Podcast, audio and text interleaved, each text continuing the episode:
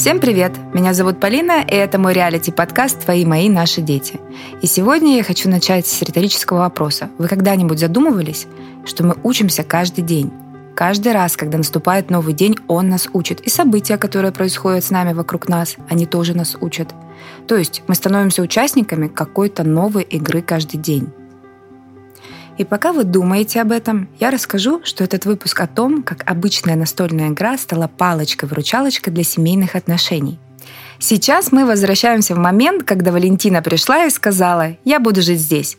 В один момент я неожиданно для себя стала мать и мачехой для двоих детей. И если вы думаете, что все произошло одним днем, ну, то есть Валентина в один день переехала, влюбила в себя Тимура, и мы стали жить долго и счастливо, ну, так, конечно, не было. Когда она пришла в первый раз, она прожила у нас две недели и вновь вернулась к своей маме.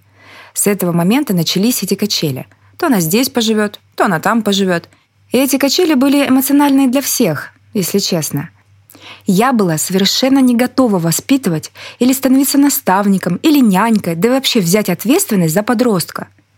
Да, чисто физиологически по возрасту я могла бы ее родить. Ну, то есть биологически я, я годилась ей в матери – Такого контраста, знаете, когда мачеха старше всего на 5 лет, конечно, не было. Я была для нее той самой взрослой теткой. Но психологически я была совсем не готова, потому что я не так э, давно-то родила, и я мать трехлетки, и все мои проблемы заключались в рамках этого возраста. Ну, что там, адаптация к саду, кризис трех лет, ну и все такое. То есть я совершенно не задумывалась, что такое подросток. У меня в окружении даже примеров таких не было. Ну, то есть либо мамы деток-ровесников, потому что мы общались ну, по саду, либо друзья со всеми взрослыми детьми по 19-20 лет, о которых уже практически не говорят. Ну, они же взрослые, самостоятельные. И вот все мы на этих качелях. Тут поживет неделю, здесь поживет. Не было, кстати, графика никакого. Ей как хотелось, так она и делала. Я считала так. Вот у нее есть папа, есть мама, и они как-то сами этот процесс отрегулируют. Я особо не вмешивалась. Мой принцип, он всегда был и есть по сей день. Ребенок, который перешагнул порог моего дома, он должен быть накормлен, в комфорте, счастлив и так далее. И из-за этих качелей у меня так и не появилось понимания, что все, теперь этот ребенок живет с нами. И даже в те моменты, когда она приезжала от мамы с посылом, мол, я туда больше никогда не вернусь, я знала, что это эмоция, и что, скорее всего, через время она снова уедет. И вот я стала замечать за Валентиной интересный момент, что она была более общительна со мной – хотя, казалось бы, должна тянуться к папе. Она вообще-то к нему приехала. Мы многое с ней обсуждали. И пусть, когда она приходила обратно, день-два она была в таком зомбическом состоянии, но на день четвертый она начинала со мной разговаривать, причем очень спокойно и весело. Даже делиться стала, какие-то подружки в школе, что-то про школу говорила, учителей, что-то она в книжке прочитала, что-то непонятно стало, вопрос какие-то задавала. И вдруг я заметила, что как только Евгения возвращается с работы, она уходила в свою комнату. У нее тут же возникает какая-то причина прекратить общение и уйти. То на уроки учить пошла, то голова болит, то фильм пошла смотреть. То есть прям как-то по щелчку. Хотя до возвращения мы сидели, трещали, как ни в чем не бывало. Я стала думать, интересно, а почему все так? Я не могу сказать, что Евгений как-то мега учил ее жизни или воспитывал. И, конечно, у него было определенное чувство вины из-за развода. Это, опять же, могут быть мои домыслы. Хотя наверняка было. У нас у всех есть это чувство вины. Я тоже это испытывала. Думаю, эх, не смогла вот с бывшим мужем брак сохранить, Тимура. Но на самом деле все это пустота пустот. На чувство вины ты далеко не уедешь. Поэтому из себя я пыталась это быстренько вытрясти, особенно по отношению к ребенку своему. Я стала внимательно наблюдать, как Евгения общается с дочкой. Понятно, что мальчики от девочек отличаются, а мужчины от женщин. Кто-то любит болтать, кто-то не любит. Мы все разные — но я уже знаю, что мы с Евгением часто разговариваем и много чего обсуждаем.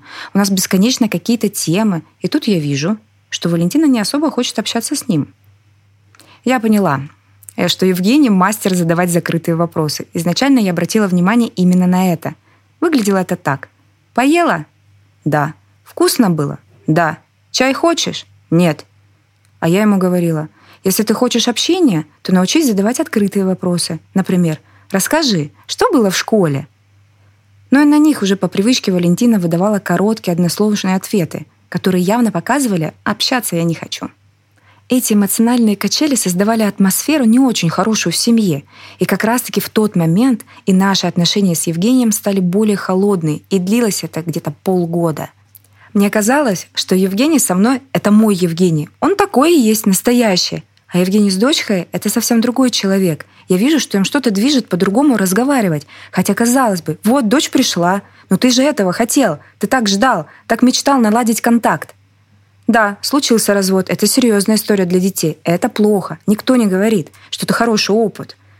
Это очень тяжелый опыт для всех. Больше всего, конечно, страдают дети.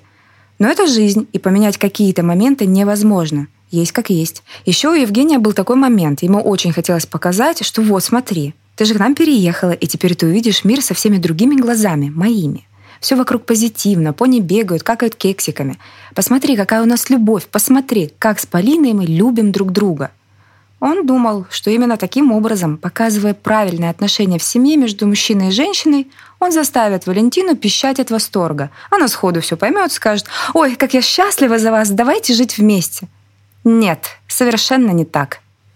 Конечно, когда мы с ним вдвоем, он меня обнимает, мне это нравится. Это очень круто, это отношения, милота. Но когда он это делал на глазах Валентины, мне хотелось ему сказать, дай время ей привыкнуть к тому, что происходит. Может, у ребенка до сих пор перед глазами картина стоит, ну, как ты ее маму обнимаешь. Я постоянно ловила этот ее взгляд, такой холодный, задумчивый, немного из-под лобья. Не милый, в общем. Здесь ремарка, что сейчас, когда Валентина видит нас обнимающимися, она говорит, «О боже, какие вы милые, я вас так обожаю», то есть совсем другая история. Я всегда считала, да и сейчас считаю, что к цели надо идти последовательно. А цель какая? Мир, счастье, любовь. Да, я понимаю, что сейчас психологи или другие специалисты, кто это слушает, скажут, надо расчерчивать свои границы, надо понимать, что папа не только твой, и он вправе строить отношения. Все это понятно. Мы можем это обсуждать с разных сторон, удобрять разными удобрениями эту историю. Но, как и все остальное в нашем организме, это очень индивидуально. Я это подметила. Мне стало от этого некомфортно, что радость в глаза ребенка не присутствует от того, что папа зажимает новую тетю. И решила поговорить с Евгением, что пока рановато, ну прям правда. Если Тимур в какой-то момент адаптировался и привык, да, он маленький, то подросток — это подросток. Блин, подросток звучит как слово ругательное, мне кажется. Подростки уже сами бесятся, когда их так называют, как будто они не соображают ничего. Но это же подросток. Жалко мне их. Я видела, что ребенок пока еще немножко кактус. Она напряжена, и совершенно невозможно взять ее и одним моментом переключить. Я, конечно, с Евгением договаривалась на берегу. Хм, мне кажется, у меня уже какая-то своя платформа «Берег» называется. Радиостанция «Берег». На каком-то берегу я всегда все всем объясняю. Понимаете? Это не значит, что я такая вся умная. И прям объясняю, как жить. Нет, просто говорила. Давай обратим внимание. Но она ведь правда уходит, когда ты приходишь. И мы с ней прям общаемся, какие-то подробности я знаю, о которых ты ни сном, ни духом. Да, мы одного пола, но это все равно, поверьте, ребенок не будет разговаривать, если не хочет. Я видела сплошное нарушение коммуникации, которое было связано с разводом и с тем, как ребенок его переживает. Я так хотела ей помочь, и помочь Евгению, естественно. Вообще нам всем нужна была помощь. Мне как-то надоело среди этих пулеметов жить, в этой эмоциональной холодности. Какая-то зима наступила в доме, хотя за окном была весна. Холодно стало в первую очередь в наших отношениях с Евгением. Он устал, ему казалось, что я придираюсь. Да и я совершенно была не готова. Правда, у меня была куча своих забот. Скандалы стали постоянными, конфликт на конфликте. Причем это было все не из Валентины, кстати говоря, а в принципе. У нас поменялось общение, потому что мы были очень обеспокоены тем, чтобы детям было комфортно. Это стало настоящим испытанием. Я реально дышала через нос, думая, а нафига мне вообще это все надо? На самом деле, мне и с Тимуром было хорошо вдвоем. И я не могу сказать, что я торопилась в новые отношения, в новый брак. А тут еще и новые дети появились. Как-то я не планировала рожать. А здесь еще и не рожать, а ты уже думаешь, как с ними быть. У меня столько было в голове вопросов к себе. И я, конечно, завидую людям, которым все по боку. Ну, я для тебя мачеха, новая женщина, и зови меня никак. Я же понимала, что иначе к этому отношусь. Внимательно, что ли. Я не хочу этот момент упустить. Время шло, а мы все еще на этих качелях. Да, Евгений перестраивался. Он уже задавал открытые вопросы. Там уже пошло какое-то общение. Также я ему говорила, ты не только задавай ей вопросы, ты ей рассказывай о себе. У вас был период какого-то разрыва. Нужно же напомнить о себе, рассказать, что сейчас с тобой происходит. Как-то заинтересовать ребенка, поговорить с ним. Евгений очень мудрый человек. Он все это внимал, слушал, постепенно и постепенно все так и делал, но какой-то супер коммуникации все равно не возникало. Валентина была холодна и никогда ни на что не соглашалась. Мы там пытались планировать, а вот летом, а может, поедем туда, расписывали, как будет все классно, продавали идею, как могли ее продать. Но Валентина все равно отвечала, ну, не знаю. У нее вообще все время был один ответ. Ну, не знаю. Меня, если честно, это иногда так злило, и хотелось спросить, а кто знает? Но я улыбалась и махала, пыталась найти слова, и все равно получала уже знакомый ответ «не знаю». Хотя все подростки, опять это ругательное слово, так и говорят. Но для меня она была не просто подростком, а человеком, личностью, которая пришла ко мне со своими внутренними ситуациями, переживаниями. Ей неудобно, некомфортно. Опять же вернемся к тому, что это новый дом, новая тетка, сводный брат, новый маленький ребенок. Отдать должное Валентине, она очень добра к Тимуру, была и есть. И у них какая-то сумасшедшая любовь друг к другу. И я так рада, что все так. Я стала ловить себя на мысли, вернее чувствовать, что я сама себя накручиваю. Интересно, почему она уходит к маме? Ведь она хотела жить с нами. Может, потому что я плохая? Или я неплохая? Как у нее про это спросить? Может, ей с папой некомфортно? А что папа? А что он делает не так? Конечно, мне очень хотелось спросить. Я же не могу считывать, я же не экстрасенс. Я даже как-то спросила. Я плохо готовлю? Ты поэтому уходишь? Но у нее с чувством юмора все было окей. Она только засмеялась и говорит, нет, дело не в тебе. А дело как раз-таки вот в этих взаимоотношениях родителей, мамы и папы. И она мне как-то дала понять в один момент. Полин, расслабься, дело не в тебе. Да, темную мне никто не устраивал, но вместе с тем были такие ситуации, ну, например, я приготовила завтрак, а она берет и в это время звонит своей маме и говорит, ой, блины так себе, у тебя вкуснее. А они у нее совсем невкусные. Мам, ты готовишь лучше. Я понимаю, что для мамы это, наверное, классно звучит. А я сижу и думаю, а мне сейчас обидеться или нет? Специально она сейчас это говорит или просто не задумалась? Или она не понимает, что я слышу? Я, кстати, в двух метрах вообще-то нахожусь. Сижу и думаю, мне было бы приятно, если бы Тимур меня как маму похвалил, а другой тетку не похвалил. Но другой тете ведь сейчас неприятно. Тут я хочу обратиться ко всем мачехам, которые чувствуют такое. Не надо расстраиваться. Надо подышать и просто спросить. А как приготовить? Я, кстати, так и сделала. В очередной раз, пытаясь сделать блинный шедевр, я думала, ну, прям неприятно же, можно, можно сказать. Пришла тут и срет мне в душу. А с другой стороны думаю, ну, может, она маму поддержать хочет. Здесь важно сказать, что мачехи, услышав такое, начинают нервничать и темную устраивают детенку.